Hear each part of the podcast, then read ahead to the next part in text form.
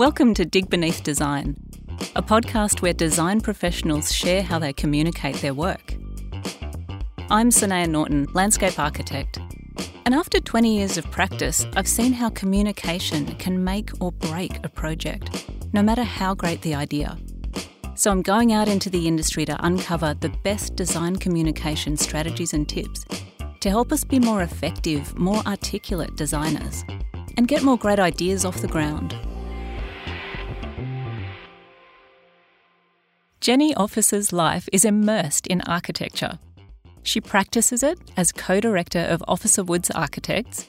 She teaches it at the University of Western Australia. And in the dead of night, she writes about architecture sifting words, crafting sentences, and thinking deeply about projects. Jenny reveals how open, honest collaboration can produce unbelievable results, how to call out gender bias, and key communication tips that'll save you hours of time. Her studio's on a busy laneway in Fremantle near the boat harbour. It's friendly and cosy, but super noisy. So we're chatting in a plush suite at the Esplanade Hotel, holding back from raiding the minibar and trying not to feel too weird about the king sized bed next to us. Let's get down to the good dirt on Dig Beneath Design. My name's Jenny Officer, and I'm one of the directors with Trent Woods of Officer Woods Architects, and we're based in Fremantle in Western Australia. And we're a, a pretty small practice. We are generally five or six people, and we started together as Officer Woods 11 years ago. We have a really wide body of work. We work at a variety of scales, so probably the, the most of our work is in residential work, but we do some public work. It's work we really enjoy. So, is it both of you that tend to present ideas to clients, one of you more than the other? We both do. And we, we both present ideas to clients and we both try to do it at the same time wherever possible. And that doesn't mean that we're always presenting an aligned view. I think that's one of the things that I think is um, attractive to some clients and potentially confusing for others is that we often come at things from completely different, not completely different positions, but from varying positions. And I think that's kind of um, useful for us and for people to hear that there's not one way, one approach to a project. What about writing about your work? Writing about our work. Well, I mean, the other aspect of my life is that I'm actually half time at UWA. So I'm a senior lecturer in architecture at UWA, where I'm often writing about research components of our work and trying to use words to describe both our work and other people's work in, in that part of my life. But it's it's much more connected than that. It's um, mm. I tend to do quite a lot of the writing in our practice, but I don't do it alone. Trent is an extraordinary, um, extraordinarily articulate orally and verbally. I think he's really great at being able to describe projects and processes and people and all sorts of things off the bat. I tend to do more of the actual writing, but it's very much fed into by what he says and I spend a lot of time crafting writing. I really enjoy writing. Do you have a process? Do you have a writing process that you've found has worked for you over the years? Oh yeah, three o'clock in the morning at my kitchen table. Is it? Quite. A, well, that just comes as a result of it's often not something that you have time to do in a busy practice life, or you know, in my work at UWA. There's there's very little time to. I, I take a lot of time to write things, and it, that is the time that you need to have, which often to me is the middle of the night. It's not ideal, it's not healthy, but it's when you're alone, it's quiet, and I can really string together a decent amount of time to do it.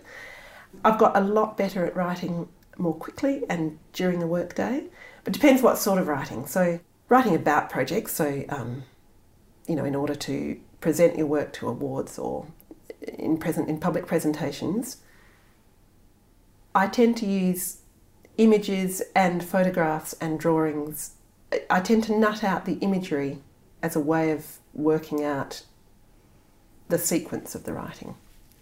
Whereas writing for a you know writing a review of another person's project, it's a completely different process. It's more it, it's more of a traditional research project. You know, it's a, it's a different form of writing to me. So I want to ask you about when you were at uni Yeah. And you first came across that experience of having to present your work verbally, you know, at a design jury or a crit or a review. Uh, how was that for you? I got very nervous, and you're always worried that it's going to be an adversarial situation. And when I studied, in lots of times it was in some ways, but I really enjoy presenting my work as a student. I really thrived on it, in fact. I worked very well under pressure and to deadlines. It was a great way of making me do a lot of work to begin with, but it was also a really good way of just hanging yourself out there and having to describe really succinctly in words what it is you were doing. And mm. that to me made me a much better designer. You know, in presentations, you're speaking to people who don't need to be talked through the plan. you need to be talking about the ideas, the big principles, the things that you're actually trying to get across by showing things spatially, but it's the bigger picture that you always constantly had to reflect on whether it was working or not. And I found that really invigorating. And also at university, you get you get few chances for feedback, and it's such a great opportunity for feedback that I was always you know chomping at the bit to get some feedback. So I, fa- I found it really useful yeah. as a, as a tool at university, and I know lots of people don't, but that's such, a, that's such a great attitude to have. Did you go straight from school to uni? No, I did have a year off. Oh, I had quite a lot of time off. I had a year off after school and then another two years off yeah. during it. Also, really smart.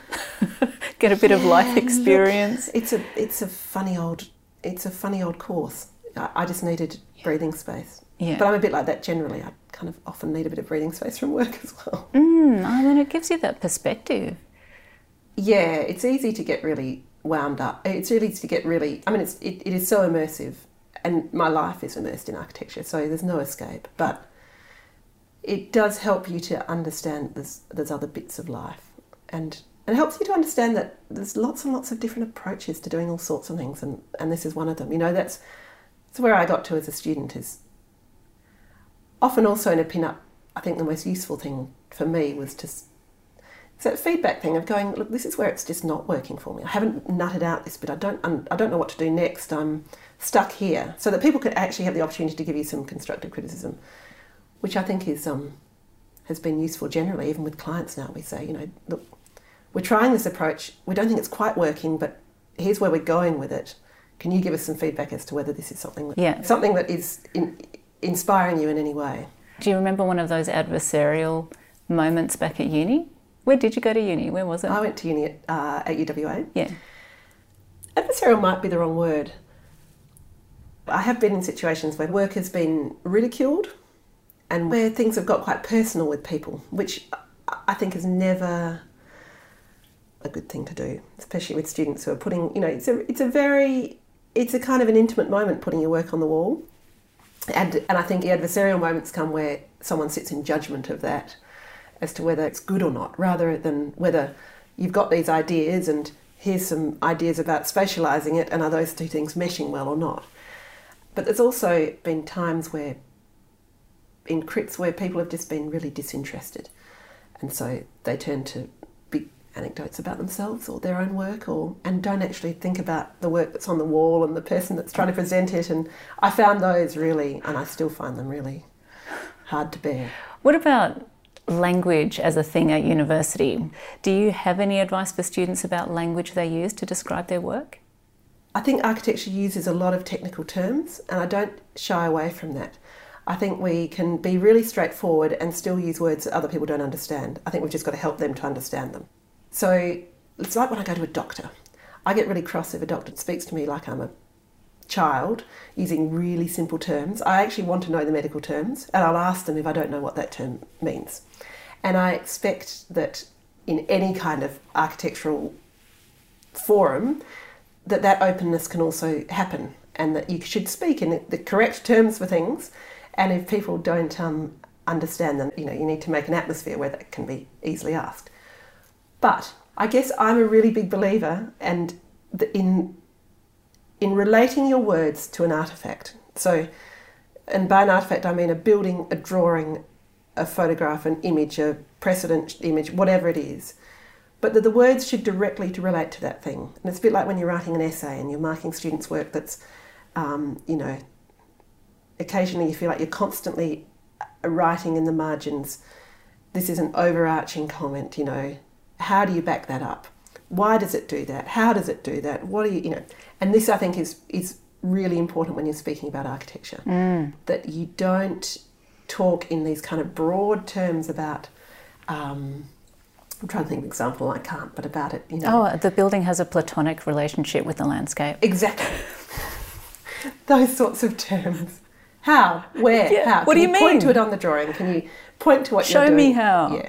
So I think that's the most important thing. I don't think we need to dumb down our language. I don't think we need to, in any way, simplify things. I think we just need to be really careful that our language relates to an action or a process or a particular thing. I've been in lots of meetings where clients might be in a situation where the lead lead consultant, maybe the architect, might be talking about their work. You know, then the engineer might come in and start talking about their bit, and the client gets left behind and left out of the picture and finds it difficult to speak up because they don't want to look stupid. Have you experienced anything like that? A little bit sometimes. You obviously don't see those bits, but I, I think you always try and look for them. so, in that situation where, particularly when you're talking in technical terms and things with someone who is used to talking in those ways, like consultants, you've just got to, I I think, be really aware of all the people in the room and make sure that you just ask. Are you, you know, does this make any sense to you? Do you need us to explain it in another way? I think it's important to really read the room in a way, but also to, I tend to ask in those situations lots and lots of questions that might hopefully, even if I perhaps know some of the answer, but might preempt what the client actually is feeling a bit sort of overawed to ask. Yes, so you might ask something to clarify on their behalf. Absolutely. Yeah. Um, you can't ever know what someone else is thinking, so you might not get that quite right. But, you know, quite often I have to ask a lot of questions too.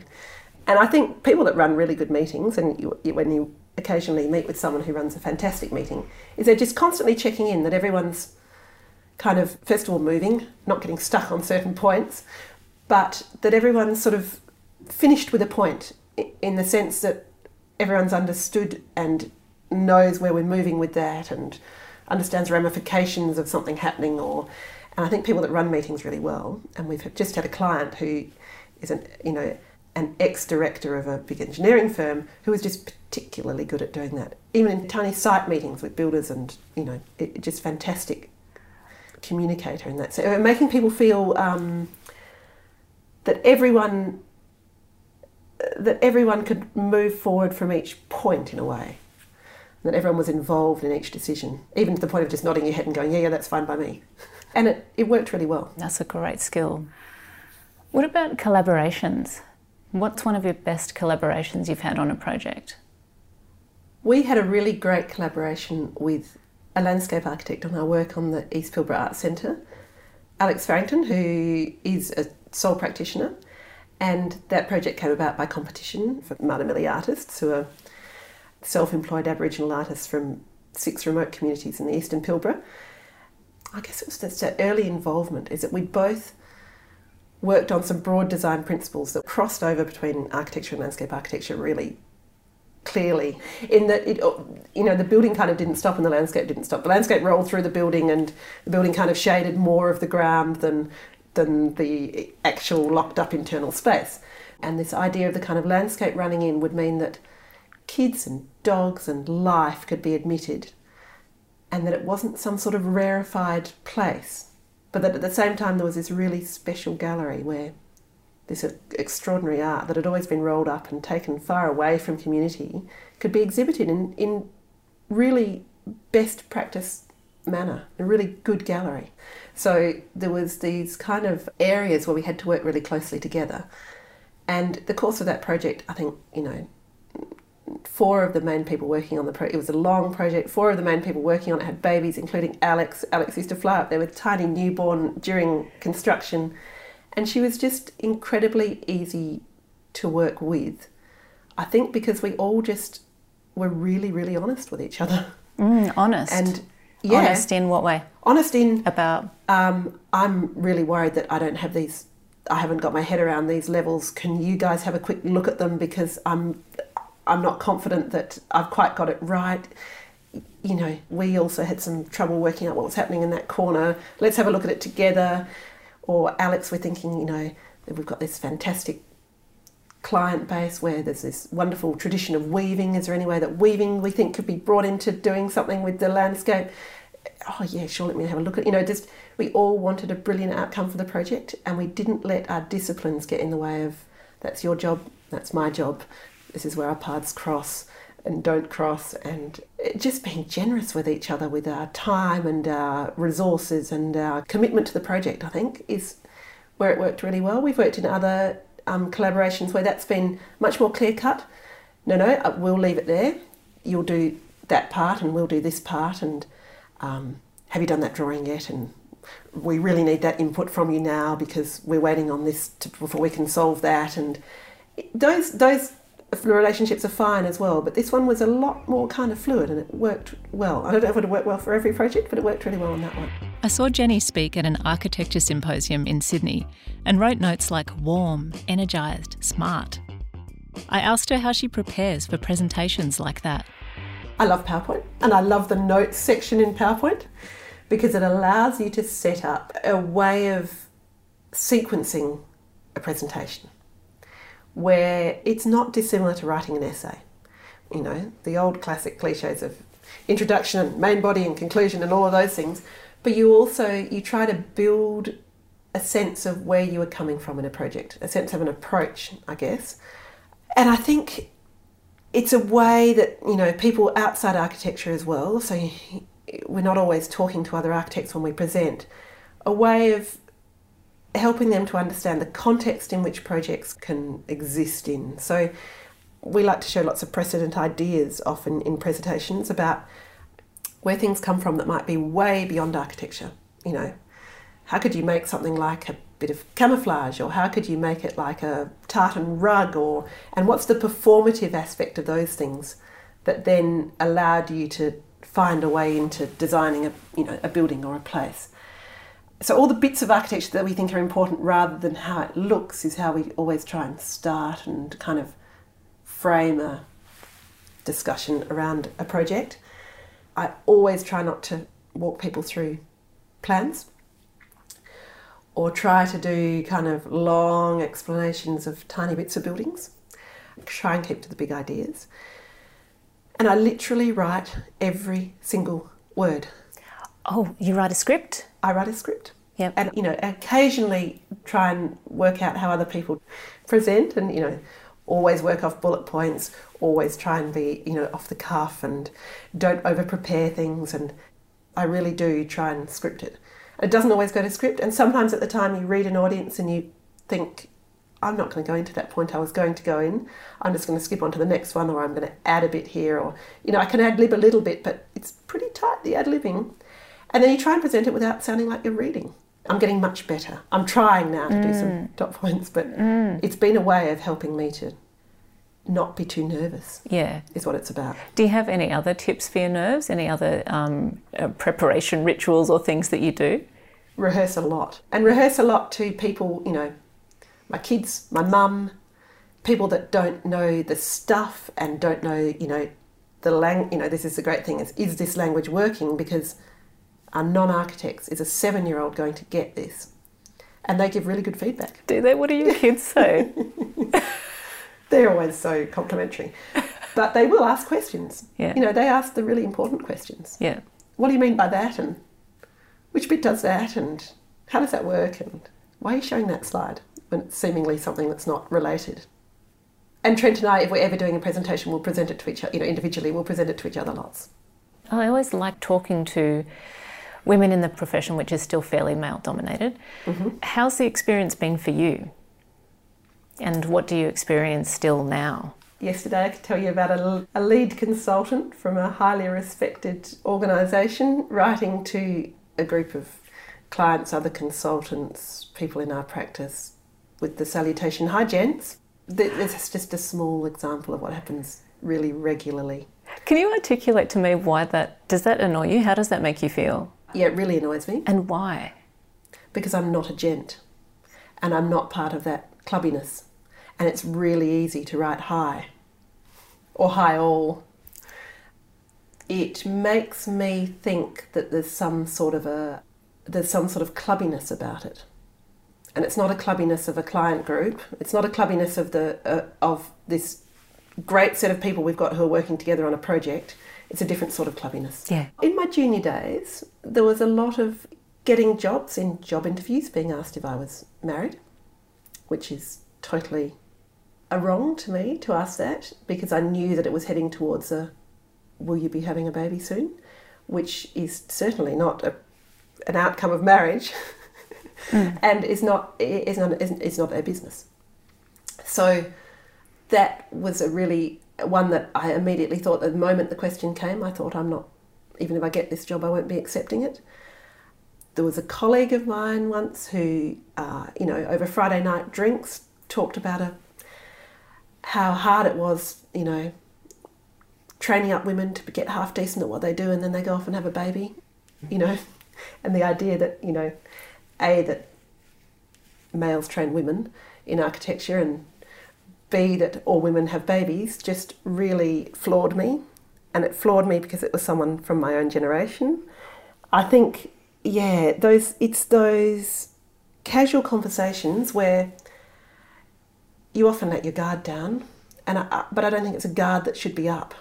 You know, mm-hmm. I think we all need to be really much more careful.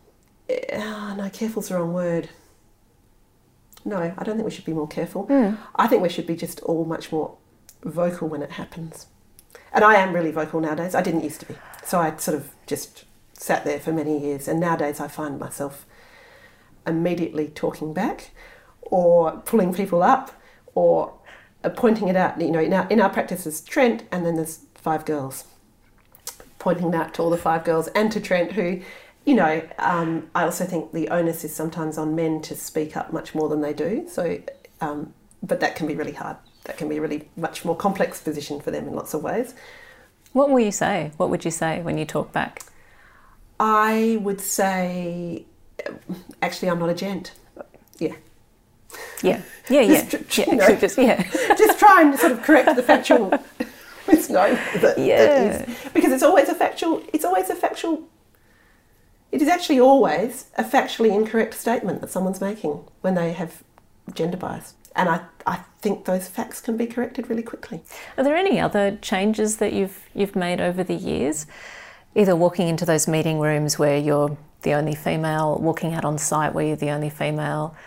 the best thing that you can do, I think, is be really true to yourself, and to be, you know, and this is the same for in in any kind of a meeting, whether you're with a with any gender and any mix of genders, is to be, you know, well prepared, competent, know your stuff, trust that you know your stuff. I'm not the most confident person, and I'm constantly questioning myself and double crossing myself and worrying that I've got it wrong. But the thing that I have really realised over time is that not everyone older than you necessarily knows more than you, and not all men know more than you. And you know those things I had to really remind myself about when I was, you know, walking into a room full of older men with more experience, which happened to me a lot as a graduate architect, in a firm where there was very little gender balance in terms of pure numbers. Building sites I find really quite easy comparatively to both meetings, consultant, client, and meetings with other architects. I think everyone's just a bit more straightforward on a building site. And you're there to do a job, you make decisions, you get things done. Yeah. If you if you speak with knowledge about the issue that's at hand or people will accept you no matter what, I think.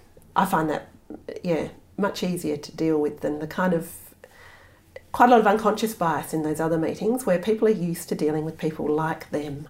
And you go into a meeting full of men and full of consultants, and they're naturally predisposed to listen much more carefully to a male voice because I think it's like them. It's not because they don't want to hear a female voice and they don't believe what you're saying.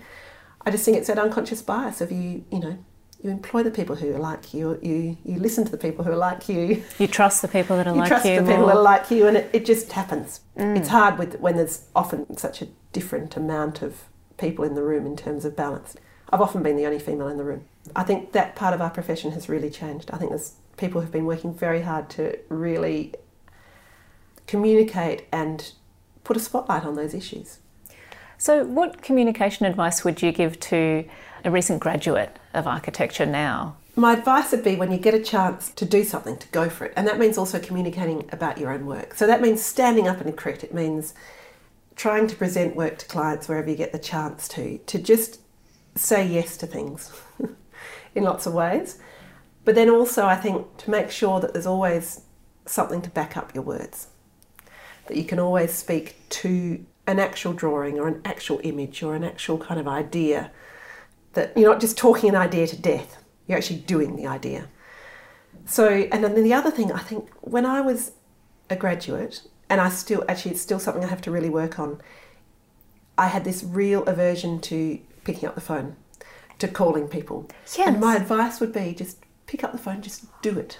I mean, even to things as simple as suppliers, you know, you're trying to work out, you've got online, you're trying to work out, uh, you know, let's think of something boring door hardware. I think I know what the escutcheon plate is, but I don't know what this extended spindle is. I don't quite know what it means. I'm looking at this technical data, I'm looking at this thing, I don't quite work out how they go together. I could sit here and for three hours and try and nut it out, and I could ask my director, who probably won't know either. I can have a stab at it and probably get it wrong, or you could just pick up the phone to the person who knows about it and start asking questions, and you'll have the answer really quickly. And I had a lot of trouble getting there, and I have a lot of, you know, I think graduates in our office are encouraged to do that, but a lot of them have trouble doing that. They're worried that they're going to ask the wrong questions, say the wrong words, not know the right terms, look like an idiot. I mean, it also extends to calling your client, calling the project This manager, saying, this "Well, this exactly- this meeting coming up this week. What do you want to achieve here?" Yep. Your And that's where I was getting to, is that I can often stay working on a project way longer than I need to. Whereas we should have just had a meeting to make some decisions, to check that we were moving forward in the right direction, to work through some options. And that's something I constantly have to remind myself is it's time to ring the client and meet with them and show them where we're at and work together. gets always better. You get, you know, hundreds of decisions made in a good meeting. And we're not artists and garrets. We're actually working on a project. And the projects need to move forward. We can't work alone.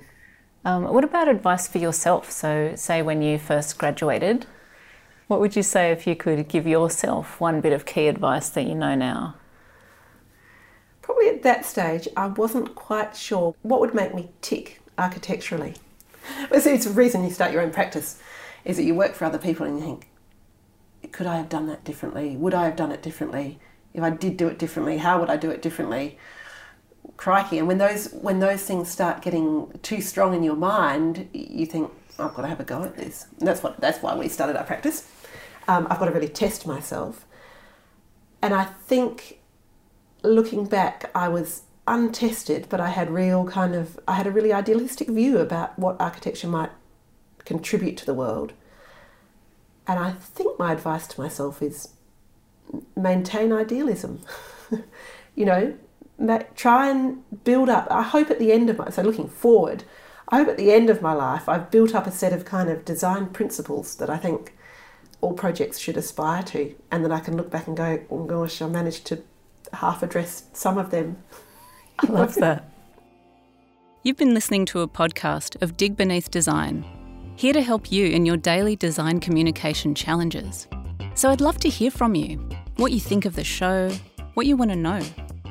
Tell me the design communicators that inspire you. Or maybe there's a great story from your own experience that can help your fellow designers. Find more interviews at sndc.com.au forward slash dig beneath design. Dig Beneath Design is brought to you by SNDC. Original music by Adam Jones. Sound and photography by James Norton. Engineered and mastered at Sound Kitchen Sydney. I'm Sanaya Norton. Join me next time for more good dirt on Dig Beneath Design.